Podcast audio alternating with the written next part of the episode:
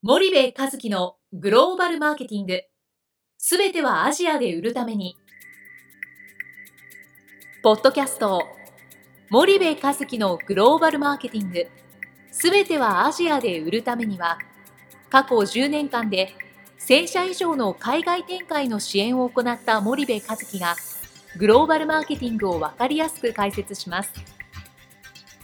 グローバルマーケティングとは、世界のニーズに応えて利益を上げること。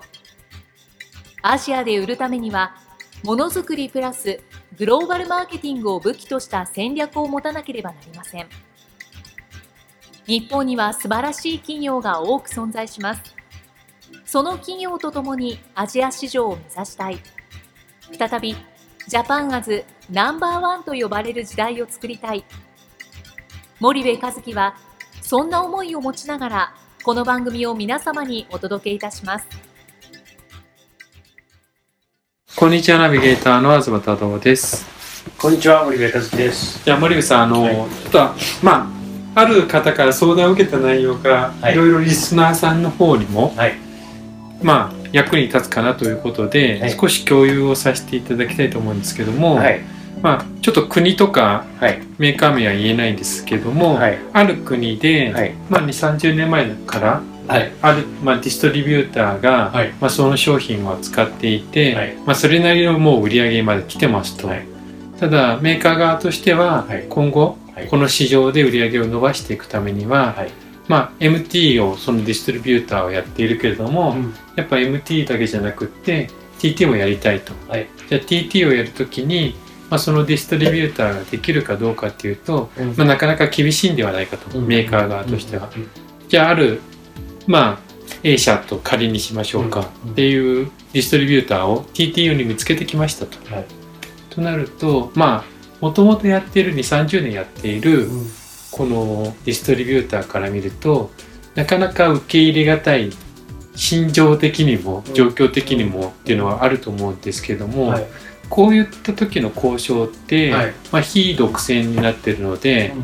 まあ、契約書上は問題ないと。ただ感情的な問題とか、まあ、しがらみと言っての変ですけど今までの関係性とかを重んじるとなるとなかなかそこを、はい、まあバサッとはできないっていうところもあると思うんですけど、その辺はどうですかね？まあまあよく日本の消費財メーカーにありがちなパターンだと思うんですよね。基本的には一カ国一大転制度みたいなことをずっと過去20年ぐらいやってきて、はい、当時アジア新興国なんてどうでもいい市場なんで、うん、適当に今見つけた代理店にやらせてたと、はい、MT 限定でやってたと、はい、で特に、えー、そのプロモーション支援とかリスティング支援など一切せずに、うん、FOB ジャパンで出荷してやるから売れるんだろうってみようと。はいでそうこうしてるうちに、えー、まああの何億か何十億まで行きましたと、うん、ただマーケットシェアの戦いはできなくて輸出額が20年間増え続けていったはい、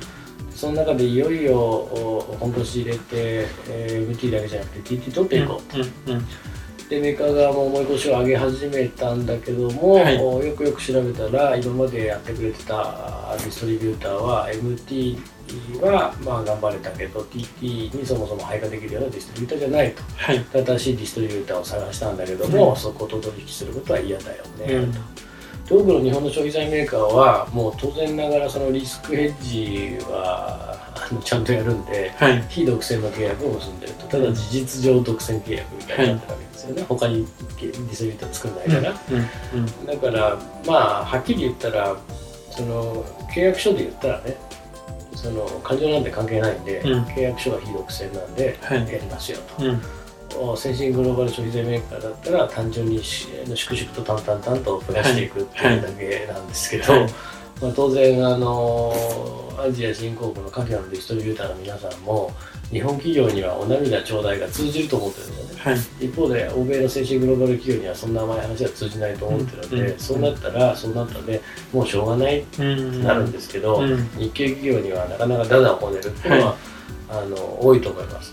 でそのダダをこねられた時に困ったなって考えてあげちゃうっていう、またここも日本企業のいいところだと思うんですけどもね、はい。あのでそこから先に進まないと、で進まない間に欧米先進グローバル企業とのシェアの差がどんどんどんどん開いていって無駄に時間が経っていくっていうそういうパターンだと思うんですけど、はい、基本的に僕思うんですけどそのディストリビューターを重んじるっていう姿勢はすごく重要だと思うんですよね、はい、だからそれはそれでやっぱり感謝の気持ちを伝えるっていうことは一つだし、うんうん。あのただ一方で、えー、現状その会社さんでは TT が取れないということが分かってるんであれば、あそれはどん詰まりですよね、はい、そこから動かないっていう選択肢はないので、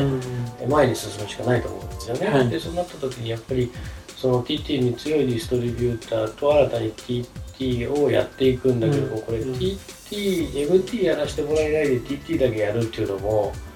結構その TT やディストリビューターにとっては負担が大きいわけですよ、はい。はい、なぜならばアジア新興国では TT で売れる商品は MT で売れるし MT で売れる商品は TT にも影響を与えるんですよね、はい、でそうなってくるとやっぱり MT やりたいじゃないですか、うん、TT 苦労がかかるし時間がかかるし労力がかかるしね、でそれでも TT をやってくれるっていうディストリビューターは本当に大切にすべきなんですよ、うん、で一方で今まで頑張ってくれたディストリビューターにはやっぱりそのあなたたちで TT が本当にできるのできないの？できるんだったらどうできるの、うん、っていうことをやっぱりロジカルに話をしていくとい。うことと、はい、その安藤ちゃんが今言ったその TT をやるって言ってる A 社、うんあが TT をやった時に相対的に売り上げがここまで伸びるとあなたたちの MT の数字ってこれぐらい伸びますよっていう予測をやっぱり出してあげて、私たちが新たなディストリビューターと新たな TT という市場に取り組むっていうことはあなたたちの MT の売り上げををも上げることになるんだよと、いうことをやっぱり理解させていくっていうことをするしかないと思うんですよね。はい。はい、でそれがあので理解しないんだったら、うん、それで進むしかないから、はい、そこでひるんでっちゃダメっていうのが、うん、まあ、最終的な結論っちゃ結論なんですよね、やるべきことはしっかりやって、説明責任果たして、えー、進んでいくっていうことをするしかないと思うんですよね。でここが面白いところで外資系だとこんなことを議論の議にもならないはい、だって契約書に書いてないから、だからこれで悩むってこと自体が意味不明になるん。ですよね、うん、でも一方で日本企業ではそれがやっぱり悩みの種になっちゃうので、はい、なんていうんですかねそこって日本企業のいいところではあるんだけどもグローバル市場で戦う上で上においては悪いところでもあるっていうところだと思うんですよね。はいはいはい、で綱引きだと思うんですよ。うんじゃあそれをあの説明責任しっかり果たして強行に進めても多分その MT やってたディストリビューターってやめないと思うんですよね。うん。だ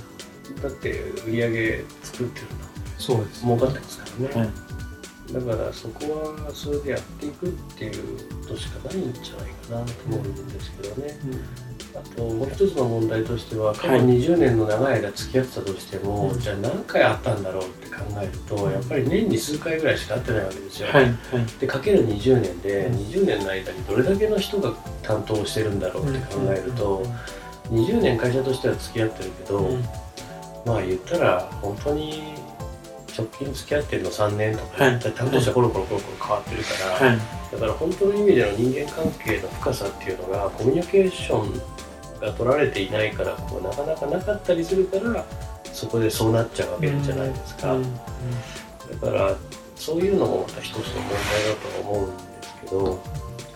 まあなんだろうだらだら話しちゃって申し訳ないんだけど、結論としては外資系は気にしないよ。っていう、うん、だから説明責任をしっかり果たして、はい、粛々と前に進むっていうことをやらないと、うん、現状じゃダメっていうことが分かってるにもかかわらず、はい、現状のまま止まっちゃうっていうのが僕は一番ダメなんじゃないかなと思うんですけどね。うん。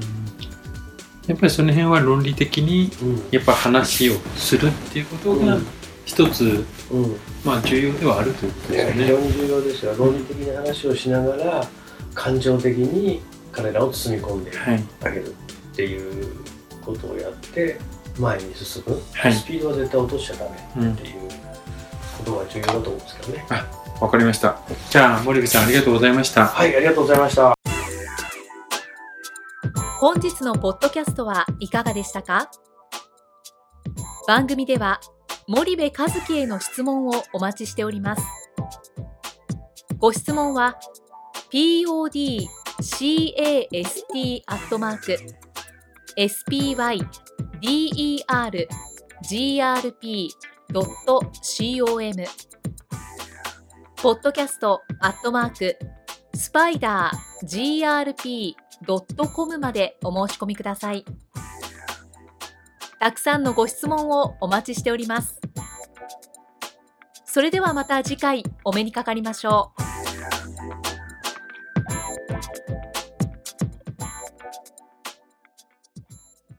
森部和樹のグローバルマーケティング。